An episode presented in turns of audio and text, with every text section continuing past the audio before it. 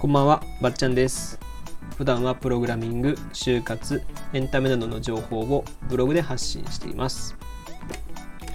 えー今日はですね、レターをいただきました。ありがとうございます。あのー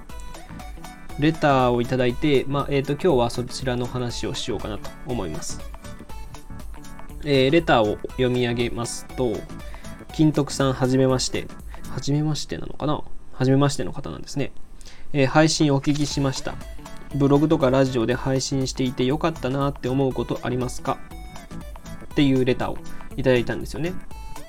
で、まあ今日はそれについてお話ししようかなと思います。あのーちょっと前にラジオ配信を毎日する理由みたいなえっと、ものもあげたと思うので、そちらとちょっと被ってくる部分はあると思うんですけど、えっとですね、多分、たくさんあります。僕は個人的に言うとたくさんあります。一般的にも多分たくさんあると思うんですけど、えっとね、まあ、ブログもラジオももちろんちょっと形式が違うので、その、性質が違うので良かったなって思うこともちょっと違うんですけど共通して言えることはその学んだこととかなんか自分のこだわりとかをがコンテンツになる、まあ、コンテンツっていう言い方しなくても記事とかに記事とか、まあ、ラジオのネタになるっていうことだと思います、うん、これは多分僕が一番嬉しいというか大切にしていることでもあるしだからやり続けてるっていう部分ではあるんですけどあのですね例えば僕の場合だとうんとラジオトークっていうアプリを前は使ってたんですよ。知ってる方もいるかもしれないんですけど、まあ、スタンド FM と似たようなラジオアプリでえっ、とまあそちらも割と人気ですよね。で僕はラジオスタンド FM に移行してきた理由としては生配信ができたりとかこうやってあのレターをいただくことができるのでスタンド FM に移行したんですよ。でラジオトークでも僕は何十10本20本ぐらい上げたんかな？上げたんですよ。でまあそのよく聞かれることとしてはねなんかそのもったいないんじゃないかっていうか無駄になるんじゃないのって言われ方をするんですよ。ラジオトークそんな上げてるんだからもったいないんじゃないかなって僕も考えたんですけど。でも僕はラジオトークで喋ったことというかラジオトークを使ってみての感想とかそのコツだったりっていうのをブログ記事で上げてるんですよね。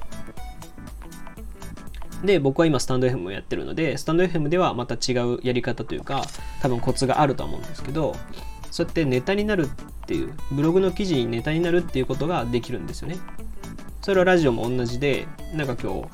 今日悪いことなんか嫌なことがあったとかね友達に何か言われたとか。っていうものもネタになるんじゃないですか。なるじゃないですか。これがねやっぱすごいことだと思うんですよ。例えばその嫌なことがあって誰かに喋れる場所とかないし。で自分のこだわりとか自分が学んできたことが直接うんとそのことに生かされればいいんですけどプログラミングをやって、まあ僕の場合はちゃんとエンジニアになることができたのでいいんですけどなんかそのプログラミング勉強して仮にね挫折しちゃったとしてもそのプログラミングをやったっていうことがブログ記事にもなるしなんかその学習した中でさこれ学習したっていうのをブログ記事にもなるじゃないですか。ラジオでも喋れるじゃないですか。だからなんか最低限、まあ、セーフティーネットみたいな感じでね何や何自分が始めてみても挑戦してみても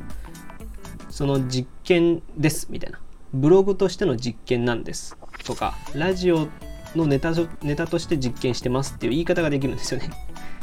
何しても挑戦何しても、うん、ブログとかラジオが受け入れてくれるっていう状態があの素晴らしいことだと思ってます僕は。うん。でこれが全てですね。本当に。ラジオもそう。まあ副作用というか副コンテンツというかになるというかね。自分が学ぶっていうのが中心だけどそれをブログとかラジオにも上げれるかもしれないっていう副コンテンツ副なんだろう副産物？になるかもしれないっていうところがいいんですよね。全てがねネット旅行行ったとかさえっ、とまるまる買ってみたとかリュック買ってみたとかさそれも OK なんでやっぱりそこが全然違うかなと思います。でもっともっとこうなんかいやらしい話をするとブログに関しては会社とかにも見せることができるんですよね。うん。例えば何がいいかな。じゃあ編み物が趣味ですっていう人がいたとするじゃないですか。で編み物が趣味ですっていう人が会社の就職するときにね会社に、選考を受けるときにさ面接とか受けるときになんか強みとして強みとしてとかで編み物の話ってなかなかしづらいと思うんですよ。別に編み物の趣味がいいとか悪いとかじゃなくてその編み物会社とかねなんかそういう会社じゃないとそれが通用しないんですよね。でも最近の、まあ、基本的には会社はもうブログというか自社のホームページを持っているのでそのブログをやっているっていうこと。編み物のブログをやってますっていうののブログっていうのが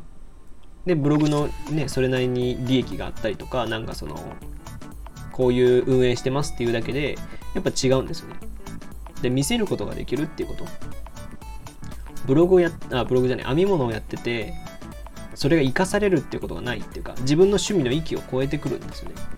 まあ、だからさっきの副産物と同じ感じなんですけど、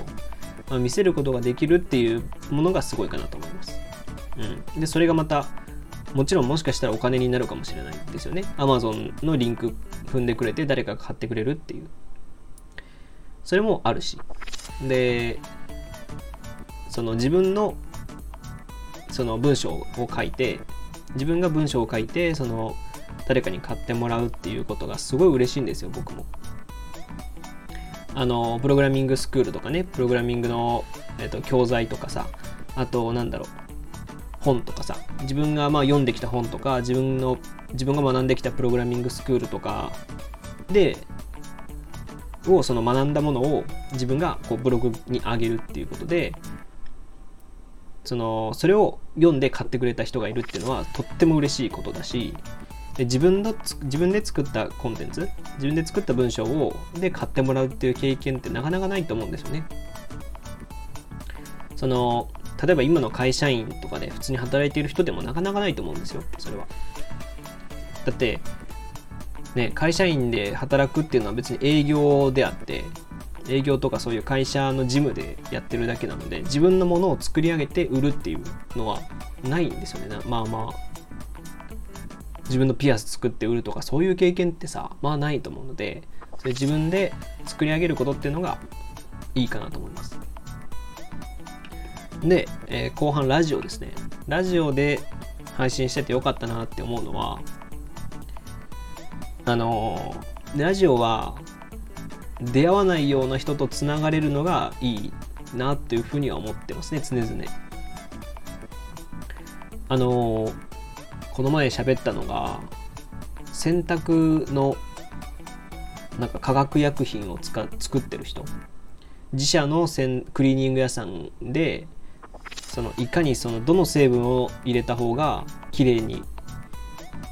そのものあの汚れが取れるかとかそのそういうのを研究してる人、まあ、自宅でクリーニング屋さんをやってる人がいるらしくていて、えー、その人が生配信に来てくれたんですよたまたま。でそこでですね僕はいろんな話を聞けてですね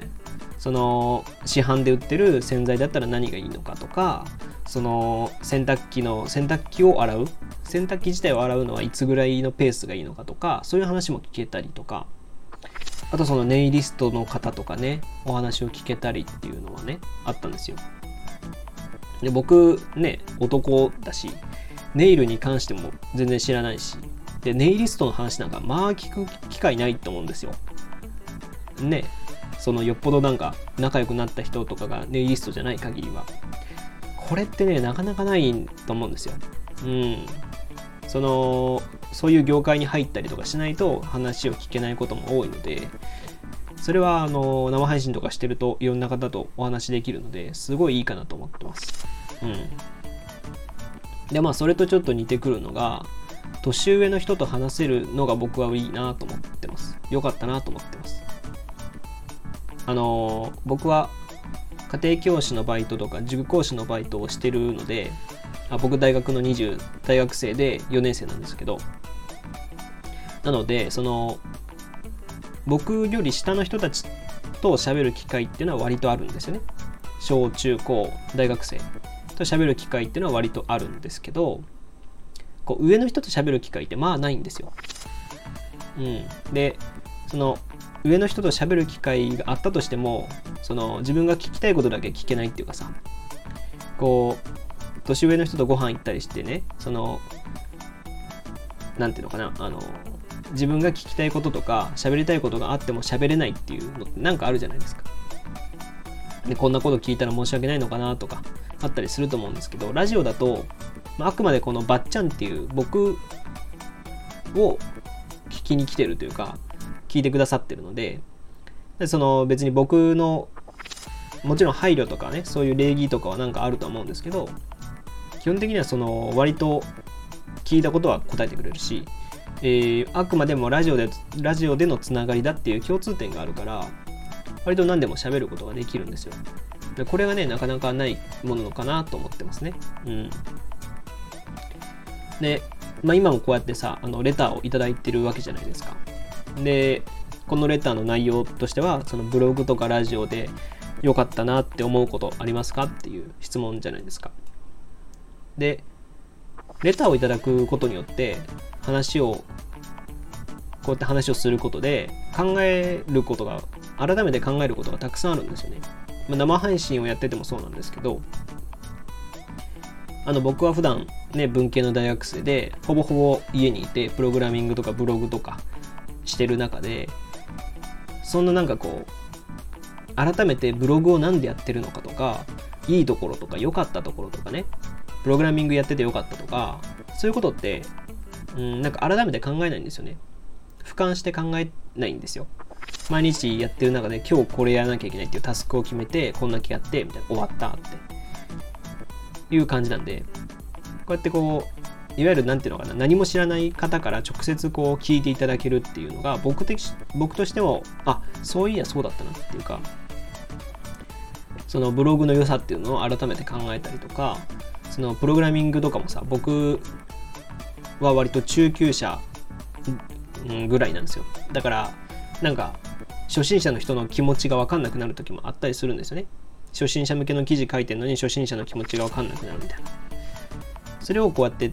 あのラジオとかで喋ってるうちに生配信とかしてるとプログラミングって難しいですか？とかあのどのどういうものがいいですか？みたいなことを聞くとあそうかと思うんですよね。あそれがネタになるわ。とかあそういうことを俺も考えてたなって思うわけですよ。